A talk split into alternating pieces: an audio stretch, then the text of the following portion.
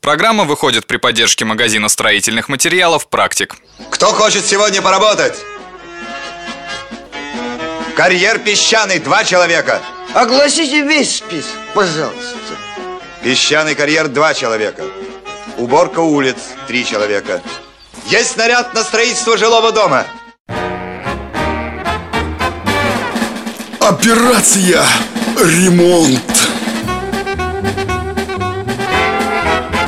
Отличный, надо признать, у нас с тобой забор получился. Молодец, хвалю. Ведь можешь, когда хочешь. Ну, конечно, только не нравится мне он. Вроде забор есть, а все видно. Мой дорогой друг, если есть желание спрятаться от посторонних глаз, нужно использовать профнастил или евроштакетник. Ну, а это еще что такое?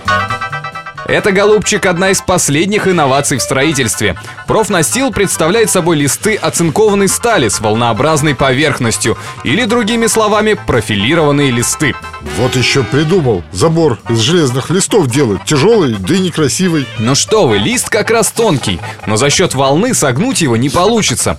Цинковый слой не даст коррозии испортить внешний вид, а полимерное покрытие придаст опрятный внешний вид. Тем более, что цвет можно выбрать любой. Сколько такой забор простоит? Если, конечно, его не, не снимут.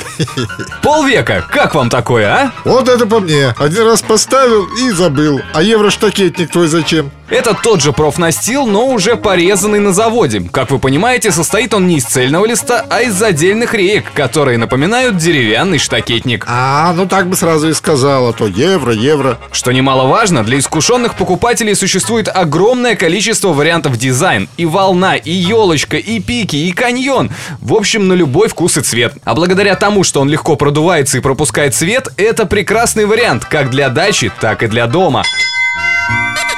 А как ставить твой настил со штакетником? Не в землю же вкапывать? Конечно нет. Для удобства и спокойствия за наш забор берем металлические столбы и бетонируем. А дальше можно оставить их в таком виде, либо обложить кирпичом. Это придаст нашему забору монументальность и красоту. Что-то я тебя не понимаю. А сам забор к чему крепить? А для этого необходимо приварить поперечные лаги к столбам. Кстати, их можно крепить на пластину каркаса или внахлёст. Последний вид сварки улучшает внешний вид каркаса и забора в целом. Копай, бетонируй еще и сваркой заниматься. Многовато хлопот для забора. Зато результат вас удивит. Но не забудьте загрунтовать места сварки, а на торцы столбов одеть заглушки, которые защитят наши опоры от дождя и снега.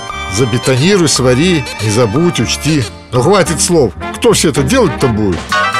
Не переживайте, сегодня вместе поработаем. Тут без напарника не обойтись. На готовый каркас прикручиваем с помощью саморезов цвет профлист шагом 20-25 сантиметров. Но не забудьте, что крепить листы нужно внахлёст. А евроштакетник как устанавливать? Тоже внахлёст? Тут несколько сложней. Каждая штакетина прикручивается в четырех местах, а вот зазор можно выбрать по вкусу от 1 до 10 сантиметров, но оптимальное расстояние 3 сантиметра. Либо сделать в шахматном порядке с лицевой и внутренней стороны.